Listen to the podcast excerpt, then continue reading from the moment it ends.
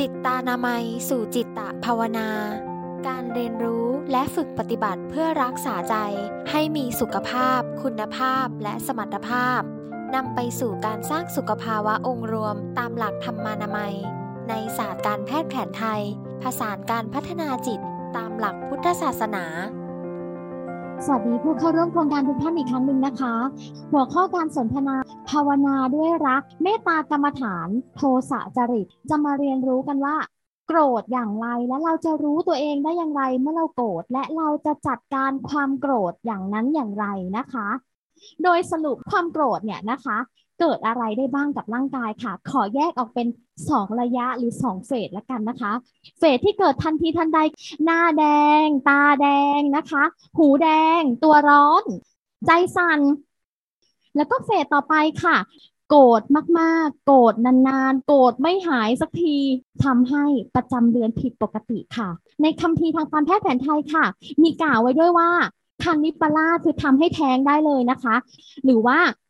เสื่อมสมรรถภาพในเพศชายนะคะ แล้วในทางคุณหมอแผนตะวันตกเขาก็มีการศึกษาร่างกายด้วยว่า เวลาที่เราโกรธเนี่ยค่ะเห็นอุณหภูมิความร้อนในร่างกายไหมคะ ในในภาพด้านล่างฝั่ง ซ้ายมือสุด เวลาที่เราโกรธความร้อนในร่างกายเนี่ยจะเพิ่มสูงมากขึ้น โดยเฉพาะบริเวณ แกนกลางลำตัว แล้วก็ด้านบนของศีรษะ เมื่อไปเปรียบเทียบเนี่ยนะคะ ร่างกายเราเนี่ยก็จะมีการหลั่งฮอร์โมน แล้วก็กระตุ้นสารต่างๆ ออกมามากมายเลยค่ะ นอกจากนี้นะคะในงานวิจัยนะคะของต่างประเทศเขาทำในกลุ่มคนที่เป็นผู้ชายนะคะอายุ 60 เฉลี่ยอายุประมาณ 60 ปี ใน 1,300 กว่ารายนะคะ 200 เคสเนี่ยที่ที่มีระดับความโกรธเนี่ยค่ะสูงก็คือมีภาวะหัวใจกล้ามเนื้อหัวใจขาดเลือด มีภาวะแน่นหน้าอก แล้วก็มีภาวะเกี่ยวกับโรคหลอดเลือดหัวใจค่ะ อันนี้ก็เป็นหลักฐานเชิงประจักษ์ชิ้นหนึ่งนะคะว่า ความโกรธของเราเนี่ยค่ะ อารมณ์ของเราเนี่ยค่ะ ส่งผลกับร่างกาย ขอเรียนเชิญนะคะ วิทยากรนะคะ ผู้ทรงคุณวุฒิพระครูเมธังกร จากวัดยาณเวศกวัน และก็อาจารย์แพทย์แผนไทยประยุกต์อาจารย์ทัพเทพพิพยาเจริญธรรม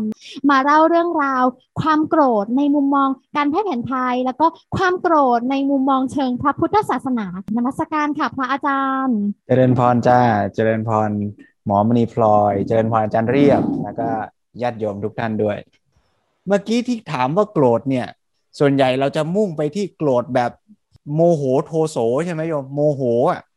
แต่จริงๆโยมลองสังเกตไหมว่าไออาการที่เรียกว่าโทสะจริง ๆ เนี่ย มันคือสภาวะที่ใจเราไม่ไม่โอเคกับสิ่งที่มันอยู่ตรงหน้า ทางหนึ่งมันก็ออกแบบโมโหเปรี้ยวกลาดก็ได้นะ อีกแบบหนึ่งเนี่ย พอไม่พอใจมันก็ซึมเศร้า หดหูท้อแท้ ไอ้นี่ก็โทสะนะโยม มันไม่โอเคอะนะหรือ มันทำงานไม่ทันน่ะมันกลัวจะไม่ทัน ความกลัว ความกังวล ความเครียด ความอึดอัดขัดใจทำงานจนตัวเกรงไหลเกรงเนี่ย นี่ก็อาการของโทสะเหมือนกันนะ อาจารย์เรียบโกรธแล้วมันมีผลกับกายยังไงหมอลอง เริ่มก่อนดีกว่า ถ้าเอาศาสตร์ทางการแพทย์แผนไทยไปเป็นตัววิเคราะห์ อาการโกรธเนี่ยมันน่าจะสัมพันธ์หรือส่งผลต่อธาตุใดในร่างกายเนี่ยน่าจะเป็นธาตุไฟนะนะเป็นคุณลักษณะของความร้อนนะต่างๆ ในร่างกายสังเกตดูนะไม่ว่าจะเป็นหน้าแดงตาแดงหูแดงในคำนี้ก็จะเห็นตัวร้อนอย่างเงี้ยก็คือเป็นลักษณะอาการที่ แสดงถึงธาตุไฟที่มันกำเริบขึ้นกำเริบประมาณก็หมายถึงว่ามันมันมากขึ้นในขณะนั้นๆนะฮะเมื่อกำเริบขึ้นแล้วเนี่ยมันก็อาจจะเกิดการสะสม อย่างเช่น กรณีที่ฝั่งเรื้อรังเนี่ยเห็นไหมครับว่าจะมีอาการร้อนในมีนอนไม่หลับ ก็อาจจะส่งผลต่อเรื่องของอารมณ์ความรู้สึกที่มันมันไม่ผ่อนคลายมันถูกอัดแน่นอะไรอยู่ในในตรงนั้นก็เหมือนกับไฟที่มันร้อนระอุอยู่ นี่ถ้าเกิดวิเคราะห์ต่อไปอีกเนี่ยเออลักษณะของไฟเนี่ยในทำคัมภีร์โลกธาตุเนี่ยบอกว่าไฟเนี่ยมีสองลักษณะ คือลักษณะที่เป็นไฟคล้ายๆ กับสุมสุมซวง คือไฟสุมขอนไฟที่มันคลุกกุ่นอยู่ อีกไฟประเภทหนึ่งคือไฟลักษณะที่มันสว่างวาบแสดงออกก็จะเหมือนกับลักษณะทางฝั่งที่ที่ว่าทางโกรธเนี่ยเขาเปรียบเสมือนกับว่าอย่างเช่น หลอดไฟหรือแสงไฟพระอาทิตย์คือแสงที่มันสว่างออกไปเนี่ยคือลักษณะเหมือนเราโกรธปุ๊บเราแสงออกไปเลย ใช่ไหมครับ ก็คือเห็นความเป็นเป็นไฟเห็นอะไรต่างๆมาเลย แต่อีกไฟประเภทหนึ่งคือบางคนเนี่ยโกรธแล้วนะครับ ก็คือเก็บความโกรธนั่นแหละไว้ในใจ มันกลายเป็นว่าไอ้ความโกรธนั้นมันสุมเข้าไปข้างใน มันไม่ได้ถูกระบายออกไป แล้วก็เกิดการสะสมอยู่ข้างในจนกระทั่ง อาจจะมีอาการต่างๆตามมา แสดงว่าไอ้ไอ้ไอ้คำว่าดินน้ำลมไฟที่เราคุยกันว่ามันเป็นธาตุเป็นองค์ประกอบของชีวิตเราเนี่ย มันไม่ได้หมายความว่าอะไรแข็งแข็งเรียกอ่าไม่ได้แปลว่าอวัยวะไหนแข็งเรียกว่าดินนะว่า ในทุกๆ อนูของร่างกายเราเนี่ย มันมีทั้งสภาวะความแข็ง มันมีสภาวะความร้อนเย็นอยู่ในทุกๆอิเลเมนต์ทุก ๆ อนุภาคของร่างกายเราเนี่ย แล้วไอ้คำว่าธาตุไฟที่อาจารย์เรียบชวนเราสังเกตดูเนี่ย แสดงว่ามันก็อยู่ในทุก ๆ อนูของเราเหมือนกันอะ่ะ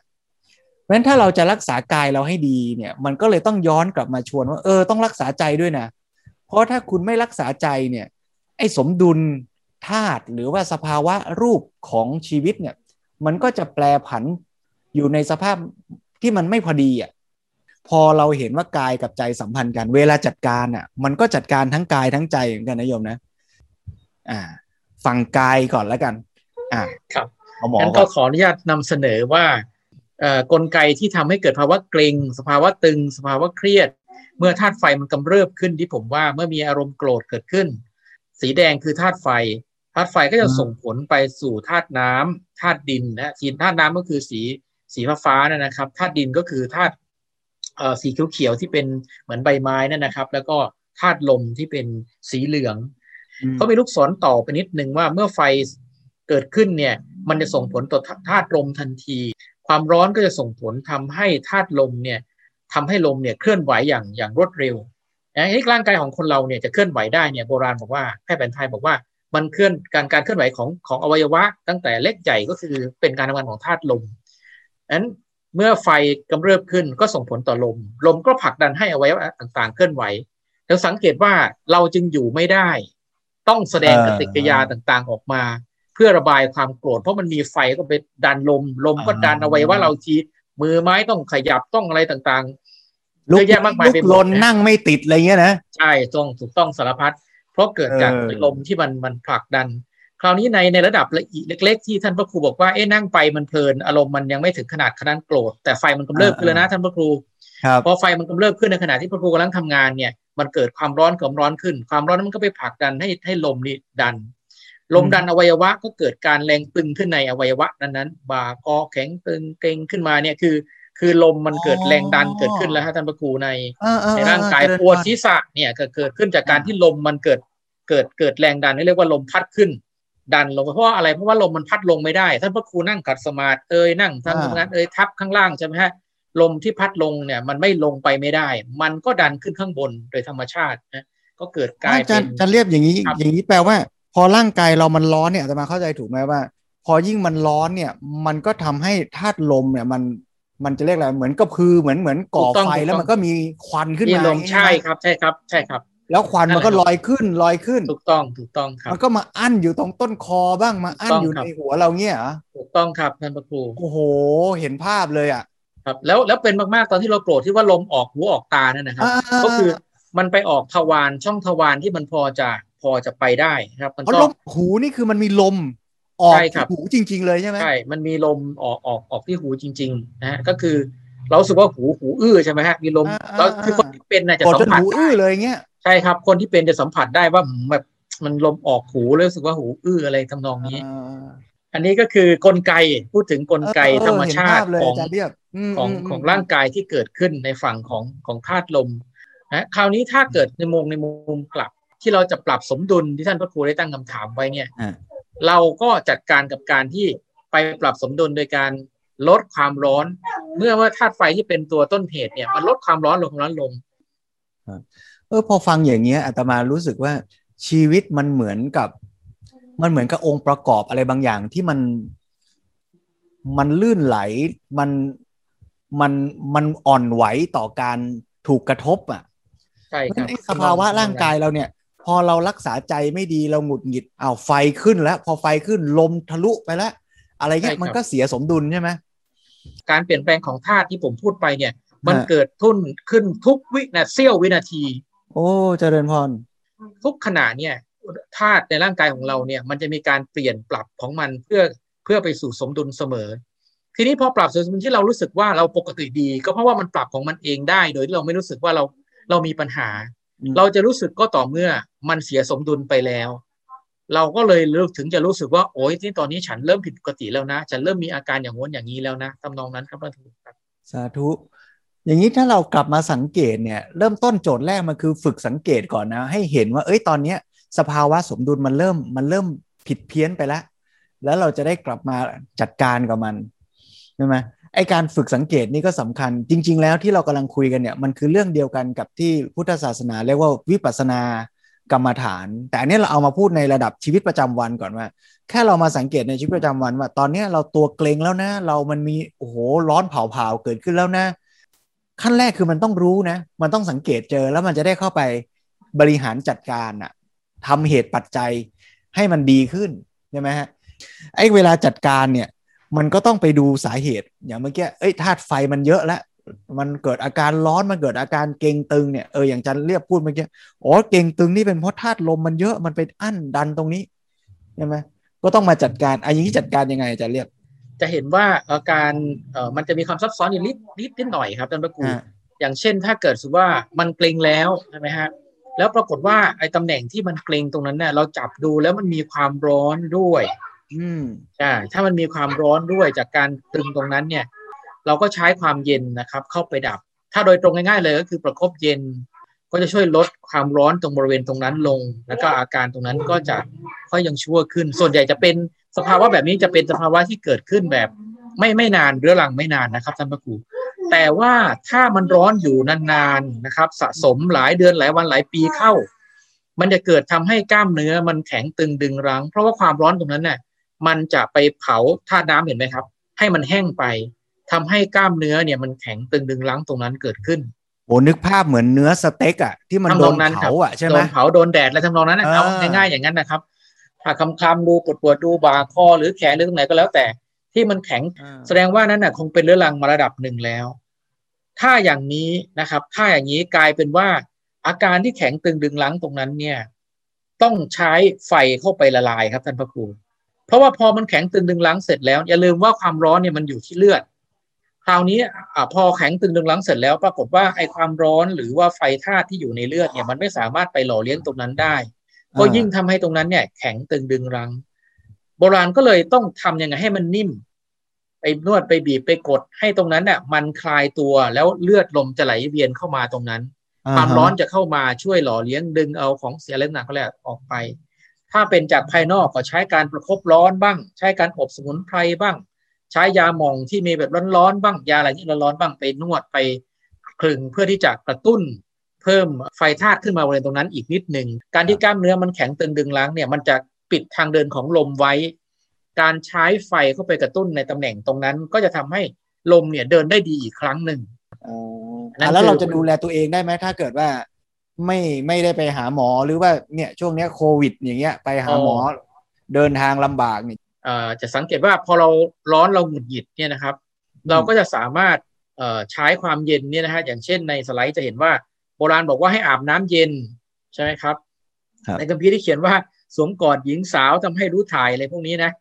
ง่ายที่สุดสมัยโบราณเขาไม่มีห้องแอร์ครับเขาก็ให้ไปต้องรัศมีแสงจันทร์พ ระจันทร์เนี่ยก็เป็นตัวแทนของความเย็น พระอาทิตย์เป็นตัวแทนของความร้อนดังนั้นเวลาที่เอ่อร่างกายเร่าร้อนก็ออกไปเดินชมพระจันทร์ก็จะทำให้จิตใจเนี่ยผ่อนคลายไปบ้างจากความคลายลง ถ้าเป็นเรื่องของอาหารนะฮะก็คือพยายามทานอาหารรสขม มันเกี่ยวยังไงอาจารย์อ่ารสขมเนี่ยเราจะทำรู้สึกว่าทำให้เรียกน้ำลายถูกไหมฮะเอ่อทำให้เรียกน้ำลายทำให้ช่วยในกระบวนการในการในการย่อยอาหารได้ดีขึ้นฮะ ทำให้เอ่อเขาเรียกว่าปรับสมดุลธาตุธาตุไฟ แล้วก็สมดุลธาตุน้ำด้วยในขณะเดียวกันเนี่ยจะสังเกตว่าตรงข้างๆน้ำพริกเนี่ยจะมีพวกแตงใช่ไหมจำพวกผักผลไม้ที่ฉ่ำน้ำนะครับ จะช่วยทำให้เพิ่มปริมาณธาตุน้ำในร่างกาย เพื่อไปปรับสมดุลธาตุไฟในร่างกายที่มันร้อนแล้วนี่กลับมาเรื่องดูแลตัวเองเมื่อกี้พอฟังอาจารย์เรียกพูดเรื่องอาหารเนี่ยอาตมาเลยเลยยิ่งรู้สึก ชัดไอ้ตรงที่เมื่อกี้เราเราคุยกันว่าไอ้การดูแลสมดุลชีวิตเราให้มันให้มันอยู่ในจุดที่มันพอดีให้ได้เนี่ย มันเกี่ยวข้องกับทุกๆขณะของการใช้ชีวิตจริง ๆ เลยนะ มันก็ยิ่งไปเห็นว่าทุกทุกการกระทำของชีวิตเราอะ่ะ มันส่งผลเชื่อมโยงกันไปหมดเลยอะ่ะ แล้วมันมีมันมีไหมอาจารย์ในฝั่งกับการอาหารที่ควรเลี่ยงว่า กินแล้วแล้วมันจะทำให้ไฟเพิ่มหรือยิ่งร้อนอย่างเงี้ย อันนี้มันมีจริงไหม มีมีจริงครับท่านพระครูง่ายที่สุดที่เราพบเห็นก็เช่นหนึ่งพริกอย่างนี้ใช่ไหมกินพริกเข้าไปก็ก็ร้อนเลยใช่ไหมครับเขาเรียกว่าอาหารรสร้อนนะท่านพระครูฮะในกลุ่มของอาหารรสร้อนเนี่ยก็เช่นเอ่อพวกเครื่องเทศส่วนใหญ่อ่าพริกพริกไทยอ่าขิงก็จะเป็นกลุ่มที่เป็นอาหารรสรสร้อน ซึ่งเรากินได้ในกรณีที่เราต้องการช่วยในการขับลมให้ลมเนี่ยเดินเดินสะดวก แต่ถ้าเราทานต่อเนื่องไปนานๆ ก็ทำให้เราธาตุไฟร่างกายของเราเนี่ยกำเริบขึ้นได้เช่นเดียวกัน แสดงว่าอาหารไทยที่เขาเขาผสมปรุงกันมาเนี่ย มันเหมือนตำรับยาเลยนะ ถ้าฟังอย่างเงี้ยใช่ไหมถูกต้องคือมันครับมีท่านผู้ชมมีธาตุร้อนตรงนี้หน่อย หรือว่าพอหน้านี้กินแกงขี้เหล็ก หน้านี้กินน้ำพริกกับมาล่ากับอะไรอย่างเงี้ยอาจารย์เรียบมีเมนูแนะนำสำหรับ ลดธาตุไฟไม่ว่าจะเกิดจากหน้าร้อนก็ดี หรือเกิดจากโทสะก็ดีเนี่ย ต้องกินยังไงจะลดร้อน ครับ หรือห้ามกินครับอะไรจะได้ไม่เพิ่มความร้อนครับ ถ้าเกิดเป็นเมนูที่เอ่อเรามีความร้อนอยู่แล้ว ก็พวกจำพวกที่เป็นเอ่อผัดพริกแกง ผัดชา ผัดเผ็ดอะไรต่างๆ พวกเนี้ยครับก็ต้องก็ต้องลด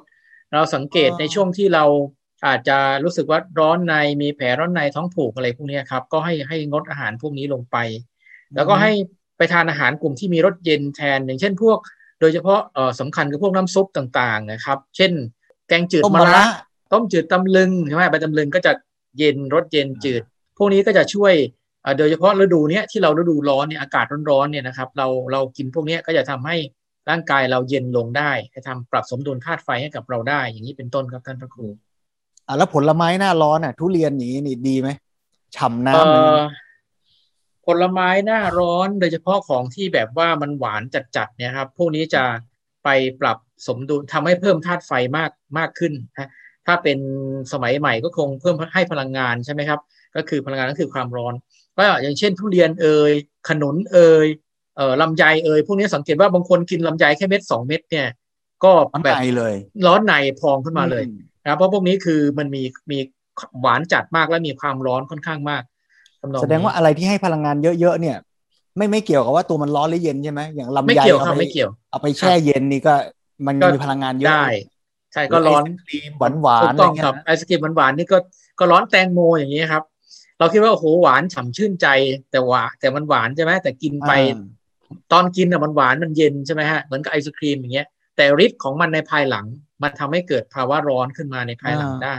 หนึ่งเอออาตมาฟังก็เพลินไปด้วยนะ โยมก็ ไม่รู้เพลินกับอาตมาหรือเปล่านะเมื่อกี้อาจารย์เรียกพูดอันหนึงเรื่องร้อนในอะอาตมาสนใจว่าไอ้คำว่าร้อนในเนี่ย มันคือร้อนในไหนอะ คืออย่างนี้ครับ คือในร่างกายของเราเมื่อกี้ภาพภาพเมื่อกี้นะครับอ๋ออ่าภาพรังสีตัวนี้ครับท่านพระครูที่เขาฮะใช้ตรงนี้ออกมานั่นแหละคือลักษณะพลังงานความร้อนที่ถูกถ่ายให้เราเห็นว่าในร่างกายเราเนี่ยมันมีความร้อนอยู่ สภาวะตรงนี้มันไม่คงที่ครับ ถ้าเรากินอาหารที่มีรสร้อนไอ้แดงๆก็อาจจะเพิ่มมากขึ้น เรามีความโกรธมันก็จะร้อนเอ่อแผ่รังสีความร้อนออกมามากขึ้นนะฮะเอาง่ายๆ แค่ว่าเอ่อตอนหัวค่ำนะครับไปนั่งอยู่อยู่ตามสนามหญ้าจะพบว่ามีแมลงบางกลุ่มบินอยู่เหนือศีรษะของเรา อันนั้นก็คือโบราณเขาเรียกว่าเปลวแห่งความร้อน คือมันเปลวแห่งความร้อนที่มันแผ่ขยายเป็นรัศมีออกไปจากจากร่างกายของของเราเนี่ยนะครับ อันนั้นก็คือโอ้โหสภาวะที่จะบ่งบอกว่าในร่างกายมีความร้อนมากหรือน้อยเพียงใด การทดสอบความร้อนง่ายๆของแบบโบราณเลยเนี่ยเขาใช้มือ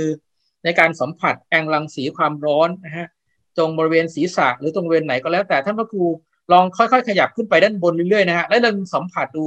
ดูว่าหมายถึงว่าให้ห่างจากศีรษะครับขึ้นไปเรื่อยๆ ว่าสิ้นสุดห่างจากศีรษะมากน้อยขนาดไหนความร้อนจะสัมผัสไม่ได้อ่าอย่างนั้นนะยกระดับใช้จิตสังเกตนิดนึงฮะสัมผัส ดูว่าไอ้ความร้อนเนี่ยมันห่างมากน้อยขนาดไหน ถ้าพระอาจารย์โอ้ห่างไปเป็นเยอะมากเป็นคืบเลยเนี่ย แสดงว่าโอ้โหนั้นร่างกายมันมีความร้อนยิ่งยิ่งมากเข้าเข้าเข้าไปเยอะใหญ่ทำนองนี้นะครับ หรืออีกอันหนึ่งที่ดูง่ายมากก็คือแพทย์แผนไทยประยุกต์เราก็จะดูที่ลิ้นนะท่านพระครู ถ้าใครมีอยู่ก็ส่องกระจกดูก็ได้นะครับ สังเกตดูว่าลิ้นของตัวเองเนี่ยแดงมากหรือน้อย ก็สังเกตดูฮะอันนั้นก็จะบอกได้เช่นเดียวกัน ถ้า ที่โบราณว่าเกสรลิ้นมันแดงมันโตนะครับคือหมายถึงว่าไอตัวพวกตุ่มรับรสต่างๆเนี่ยนะครับลิ้นมันแดงมันโตขึ้นมา คราวนี้ทำไมถึงร้อนในที่เป็นว่าเป็นแผลร้อนในที่ท่านพระครูว่าเนี่ยเพราะเพราะว่าร่างกายต้องการระบายความร้อนโบราณบอกว่าร่างกายระบายความร้อนออกทางผิวหนังใช่ไหมครับ ออกทางทวารต่างๆนะเอ่อทีนี้ผิวหนังร่างกายข้างนอกมันระบายออกไปอยู่แล้ว ข้างในมันก็ระบาย ผิวหนังตัวเวนปากของเราเนี่ยที่มักจะเป็นแผลร้อนในเนี่ยเพราะมันบางมากมันผิวหนังมันบางมาก มันเปราะบางกว่าเอ่อต่อการที่มันจะ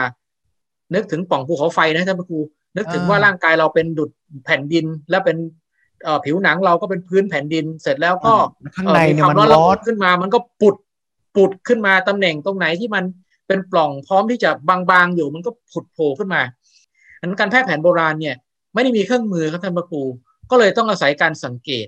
การสังเกตนี้เนี่ยก็เลยมีความแน่นแน่นกับพุทธศาสนาอย่างมากว่า ถ้าแพทย์แผนโบราณจะเก่ง ก็ต้องฝึกวิปัสสนาเช่นเดียวกันครับ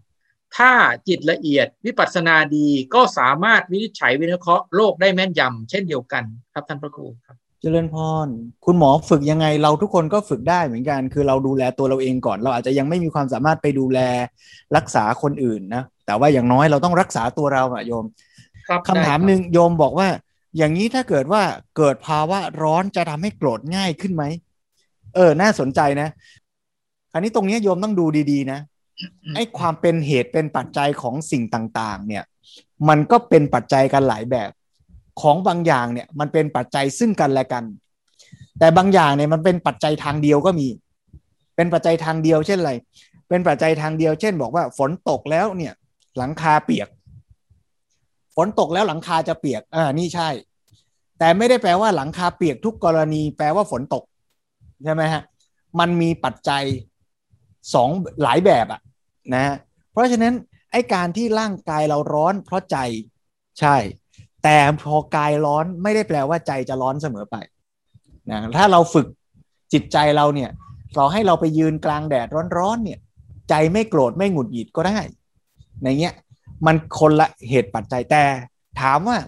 แล้วพอมันร้อนจนร่างกายเราไม่สบาย มันเกิดทุกข์ทางกายเนี่ย มันจะส่งผลให้ใจเราหงุดหงิดได้ไหมเอออันเนี้ยได้ อย่างเงี้ยได้ เพราะว่าพอร่างกายเราไม่สบายเนี่ย โทสะมันก็เกิดได้ง่ายนะเมื่อกี้คุณหมอพูดสมุฐานสมุฐานฝั่งกายแล้วอาตมาพูดสมุฐานฝั่งใจบ้าง ถามว่าใจคนเราที่โกรธเนี่ยโกรธจากอะไร ในคัมภีร์พุทธศาสนาเนี่ยพูดเรื่องสิ่งที่ทำให้โกรธเนี่ย ว่าโดยหลักๆเลยนะ ก็คือสิ่งนั้นน่ะทำให้เราไม่พอใจ แต่ลองมองต่อไปดิโยมว่า อะไรที่มันทำให้เราไม่พอใจได้ไอสิ่งที่มันทำให้เราไม่พอใจเนี่ยก็คือสิ่งที่เราคาดหวังให้มันเป็นสมใจเรา แล้วมันไม่เป็นอ่าโยมอยากที่จะสบาย เราอยากที่จะเย็นสบาย อยากจะนั่งแล้วแหม ผ่อนคลายสบาย แต่แดดมันร้อนอย่างเงี้ยเราก็หงุดหงิดนึกออกไหมฮะหรือถ้าเกิดว่าเราอยากจะให้เขาโทรมาหาเราแล้วเขาไม่โทรเนี่ยหงุดหงิด ไอ้สภาวะไม่พอใจทั้งหลายทั้งปวง อยากให้งานเสร็จงานยังไม่เสร็จ อะไรก็ตามที่เราไปยึดไปอยากให้มันเป็นแล้วมันไม่เป็นอะอันเนี้ยทำให้เกิดโทสะเพราะฉะนั้นถ้าว่าลงไปลึกๆแล้วเนี่ย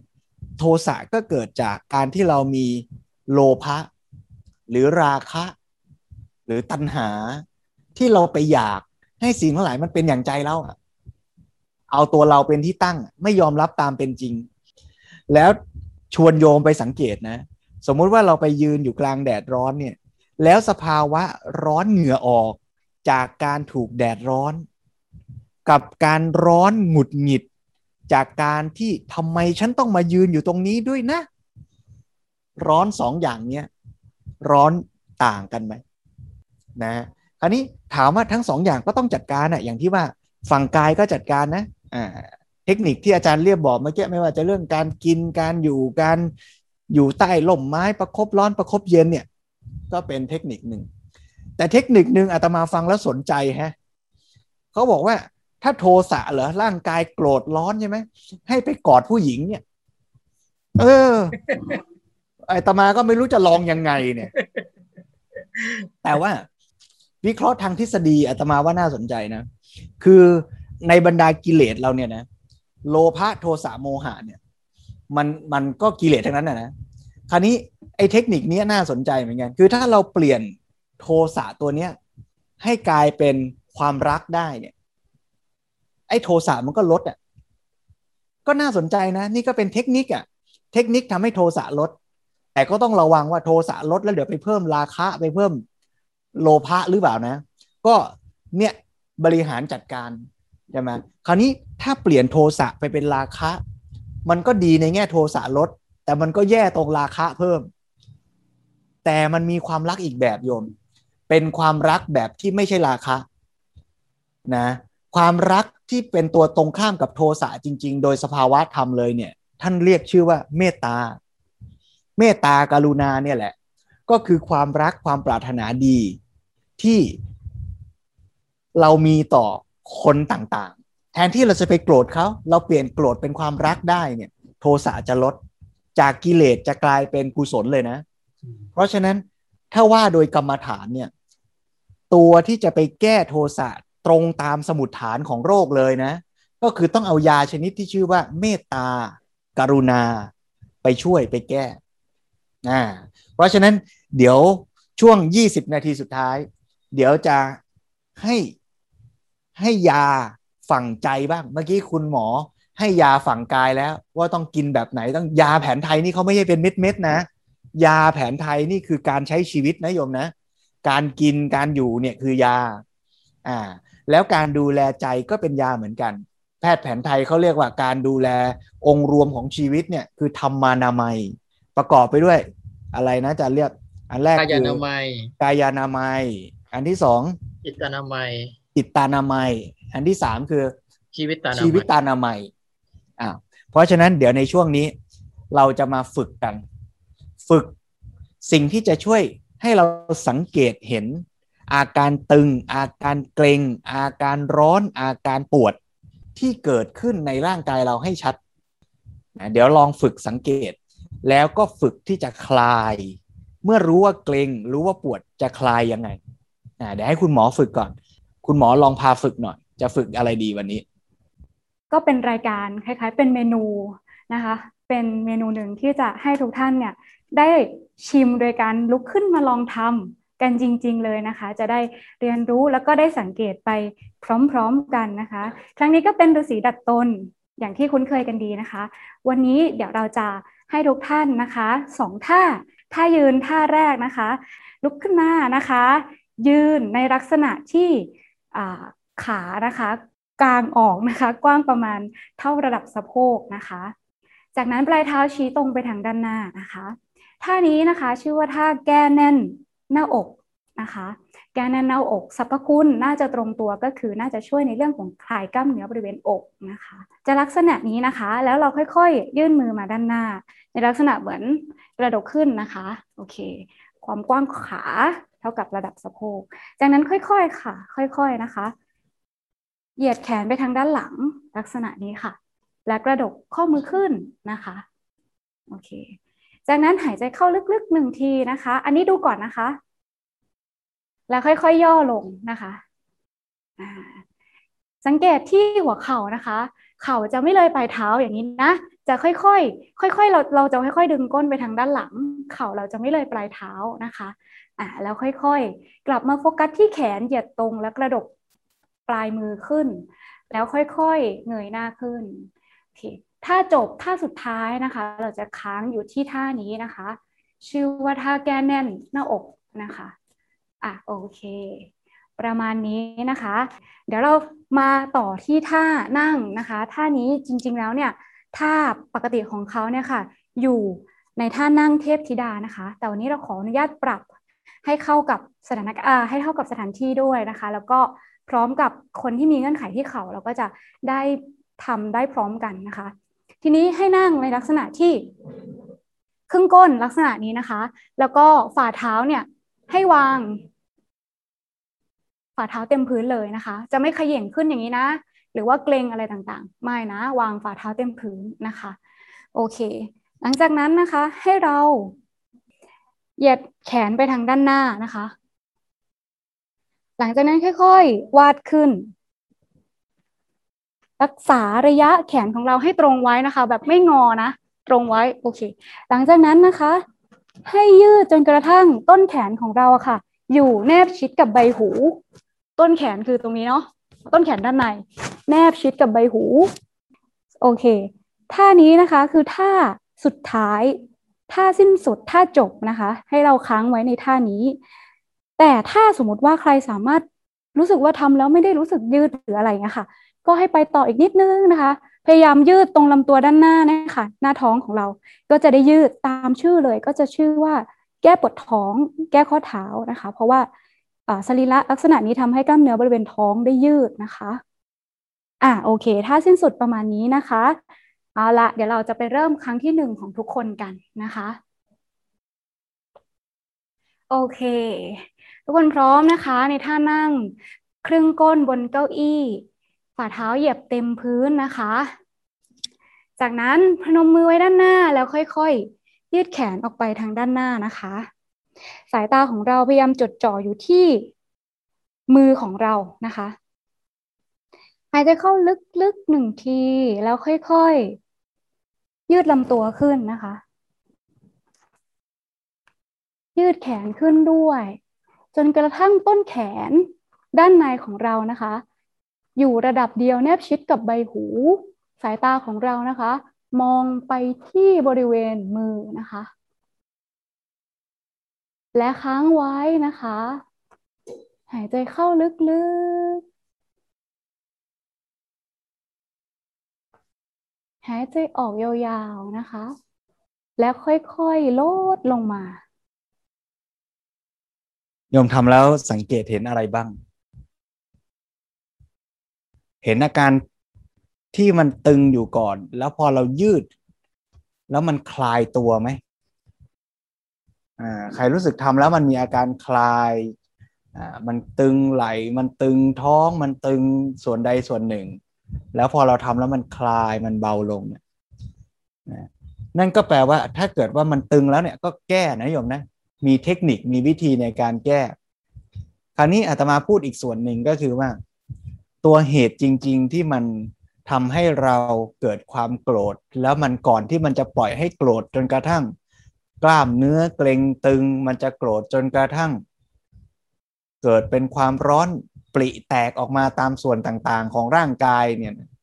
เราจะจัดการที่ต้นเหตุยังไงอ่าเพราะฉะนั้นทางหนึ่งก็ต้องมาจัดการต้นเหตุคือความโกรธในใจ แต่อย่าเพิ่งไปทึกทักเอาว่าเอ๊ะถ้าเกิดเกรงตึงมันเกิดจากโกรธหมดนะ เวลาเราพูดกันเรื่องพวกนี้หนึ่งอย่างมันเกิดจากเหตุหลายอย่างนะโยมนะอ่าเพราะฉะนั้นเดี๋ยวพอวันข้างหน้าเราพูดเรื่องความรักบ้าง เราพูดเรื่องความกังวลอะไรก็แล้วแต่ มันก็อาจจะส่งผลให้ร่างกายเกร็งตึงปวดเมื่อยอะไรเงี้ยก็เป็นไปได้อีกเหมือนกันนะโยมนะอ่าอย่างเงี้ยอาตมาอยากชวนโยมลองหาที่นั่งสบายๆก็จะใช้เป็นสถานที่ในการที่เราจะฝึกจิตฝึกใจกันได้ทั้งสิ้นการที่เราจะดูแลชีวิตเนี่ย กินอยู่ก็สำคัญ การจะใช้ชีวิตก็สำคัญ จะนั่งจะยืนจะเดิน การรักษาใจก็สำคัญเหมือนกัน คราวนี้ใจของเราเนี่ยที่เมื่อกี้เล่าให้ฟังว่า เวลาเราไปยึดไปอยากให้อะไรมันเป็นไปอย่างใจเรา อยากให้ใครเป็นอย่างใจเราเนี่ยไอความรู้สึกอย่างนี้แหละ มันเป็นรากเป็นมูลของการที่เราจะไปหงุดหงิดไปโกรธไม่พอใจ เพราะฉะนั้นเราก็ต้องกลับมาคลายที่ต้นเหตุว่า เราอย่าไปยึดอย่าไปเกิดความลุ่มหลงมัวเมาที่เรียกว่าตัณหา ที่อยากจะให้สิ่งทั้งหลายเป็นอย่างใจ เราลองเปลี่ยนวิธีคิดใหม่ คือเรายอมรับตามที่เป็น แล้วเราก็ยินดี ปรารถนาดี โดยไม่หวังว่ามันจะต้องถูกใจเราไอการฝึกอย่างนี้โยมเริ่มต้นคือเริ่มที่ตัวเราเองก่อนนะ เริ่มต้นก็คือเมตตาและรักตัวเองก่อน ก่อนที่เราจะไปรักใครๆในโลกนี้ รักตัวเราเองก่อน โยมลองนั่งสบายแล้วหายใจเข้า หายใจออกแบบผ่อนคลาย แม้แต่ลมหายใจอะ บางทีเรายังอยากจะให้มันหายใจอย่างใจเราอะ มันจะต้องยาว มันจะต้องสั้น มันจะต้องเบา มันจะต้องลึก โยมลองปรับใจว่า หายใจอย่างที่มันดีต่อกายนี้ผ่อนคลาย ไม่เอาใจเราไปยึดว่าลมหายใจจะต้องเป็นอย่างนั้นอย่างนี้ แล้วลองระลึกว่าลมหายใจนี้แหละ ที่มันหล่อเลี้ยงชีวิตเรามา ตลอดหลายสิบปีที่ผ่านมา ไม่ว่าลมหายใจบางทีมันจะร้อน มันจะเย็น มันจะเหม็น มันจะสบาย แต่ก็ลมหายใจเหล่านี้แหละนะ ที่หล่อเลี้ยงชีวิตของเรามาตลอด นึกขอบคุณลมหายใจและโลกใบนี้ที่หล่อเลี้ยงชีวิตของเรา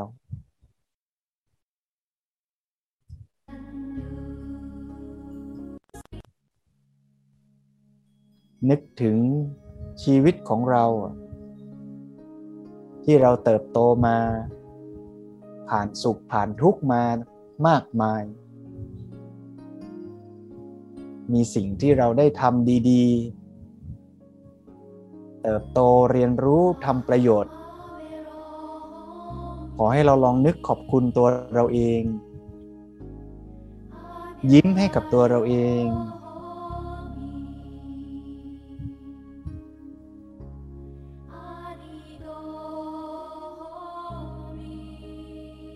แม้ว่าบางครั้งที่เราอาจจะเคยผิดพลาด ทำอะไรไม่ดีบ้าง เราก็ยอมรับตามที่มันเป็นน่ะแล้วก็ให้อภัยตัวเอง อย่าไปกด อย่าไปดัน อย่ากดดันตัวเองว่าฉันจะต้องเป็นแบบนั้นให้ได้ เป็นแบบนี้ให้ได้ แต่ไม่ใช่แปลว่าเราจะไม่พัฒนาตัวเรานะ เหมือนเราปลูกต้นไม้อะเราก็จะดูแลรดน้ำพรวนดินให้ดีที่สุด แต่ไม่ไปบอกเขาหรอกว่า วันนี้เธอต้องโตให้ได้กี่เมตร กี่เซน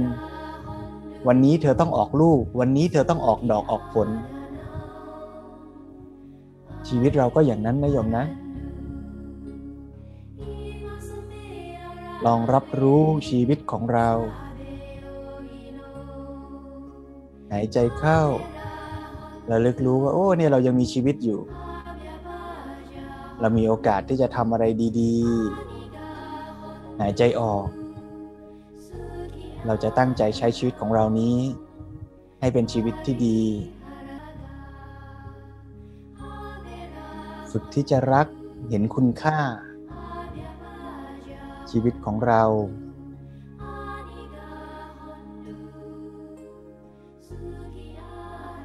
แม้บางครั้งแม้แต่ตัวเราเองที่เราไม่พอใจตัวเรา ร่างกายที่มันไม่เป็นอย่างใจ ผลงานที่เราทำอาจจะไม่สมอย่างที่เราปรารถนา ก็ยอมรับแล้วให้อภัย ปรับปรุงเปลี่ยนแปลงแก้ไขเริ่มต้นใหม่ อย่าไปมัวโมโหอดีต อย่าไปมัวทะเลาะกกับตัวเองที่ผ่านไปแล้ว และเมื่อเราเห็นว่า แม้แต่ตัวเรามันก็ไม่ถูกใจเรา แม้แต่ตัวเราเองมันก็ไม่ได้อย่างใจเราซะทั้งหมด แล้วคนอื่นๆรอบตัวเราล่ะ เราจะไปอยากให้เขาเป็นอย่างใจเราหมดได้ยังไงกัน เราลองมาตั้งใจยอมรับเขาอย่างที่เขาเป็นแล้วก็ตั้งใจปรารถนาดีต่อคนรอบข้างของเรานะ ขยายจากตัวเราไปสู่ คนรอบตัว เริ่มจากคนที่เรารัก หรือคนที่มีพระคุณในชีวิตของเรา นึกถึงเขาแล้ว ก็ขอให้เราตั้งใจว่าเราจะใช้ชีวิตของเราที่มีอยู่เนี้ยทำดีต่อเขาทำสิ่งที่เขาจะได้รับประโยชน์จากชีวิตเรา หายใจเข้าเตือนตัวเราว่าเรายังมีชีวิตอยู่ เราจะตั้งใจใช้ชีวิตของเราให้ดี หายใจออก เป็นสัญญาณว่าชีวิตของเราเชื่อมโยงกับโลกใบนี้ผ่านสายลม ลมหายใจของเรา เราจะใช้ชีวิตของเราทำดีกับคนที่เรารัก พูดดีกับคนที่เรารัก อย่างเต็มกำลังความสามารถ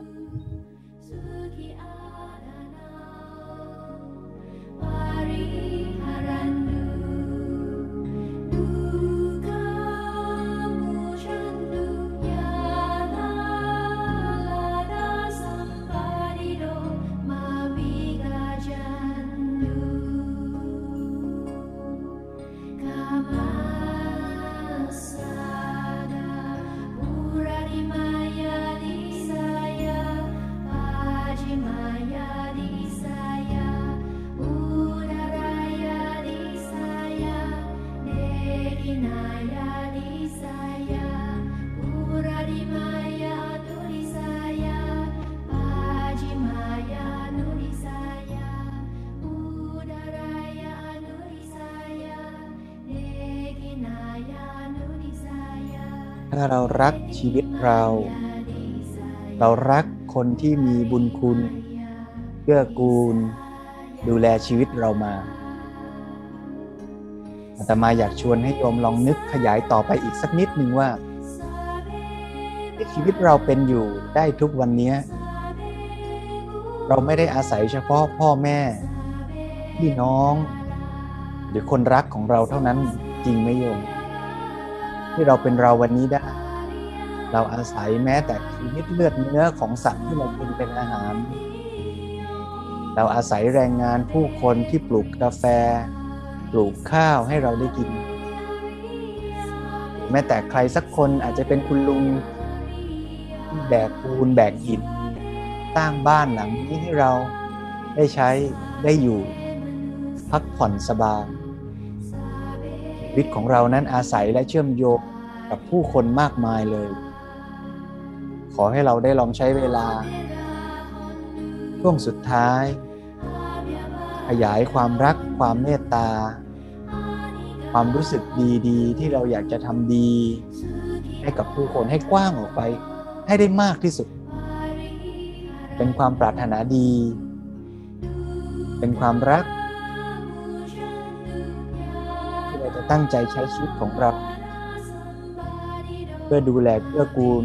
ผู้คนรอบข้างไม่ว่าเขาคนนั้นจะเป็นใคร ไม่ว่าจะเป็นมนุษย์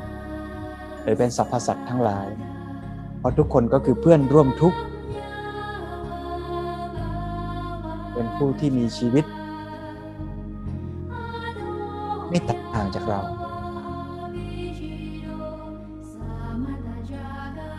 เดเข้าระลึกว่าเรามีชีวิตอยู่ เราจะตั้งใจใช้ชีวิตของเราให้ดีงาม หายใจออกตั้งใจใช้ชีวิตของเราเพื่อทำประโยชน์แก่ทุกสรรพชีวิต มุ่งหวังให้ทุกชีวิตทุกผู้คน มีความสุข ได้รับประโยชน์จากการดำรงอยู่ในชีวิตของเรา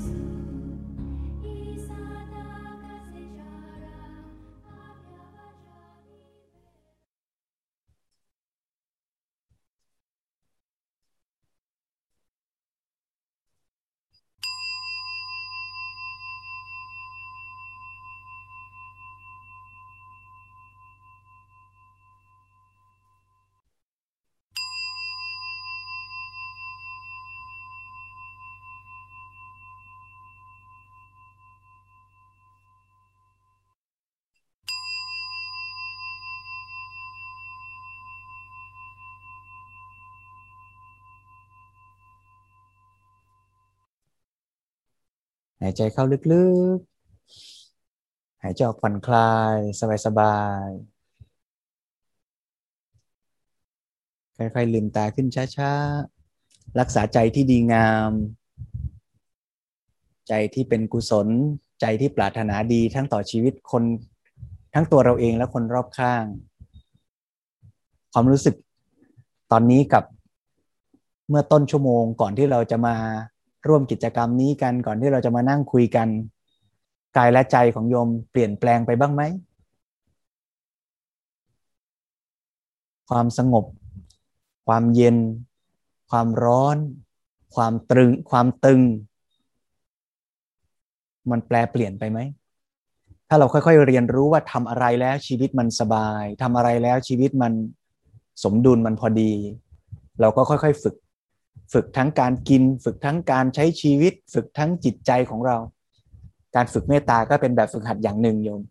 ถ้าเราฝึกที่จะมองผู้คนทั้งหลายอย่างเป็นมิตร มองแดดร้อนอย่างเป็นมิตร อย่าไปยั่วแดดร้อนว่ามันไม่ถูกใจ แม้แต่ตัวเรา เราก็มองแล้วก็โอ้ยิ้มให้ตัวเองบ้าง ภูมิใจชื่นชมตัวเองบ้าง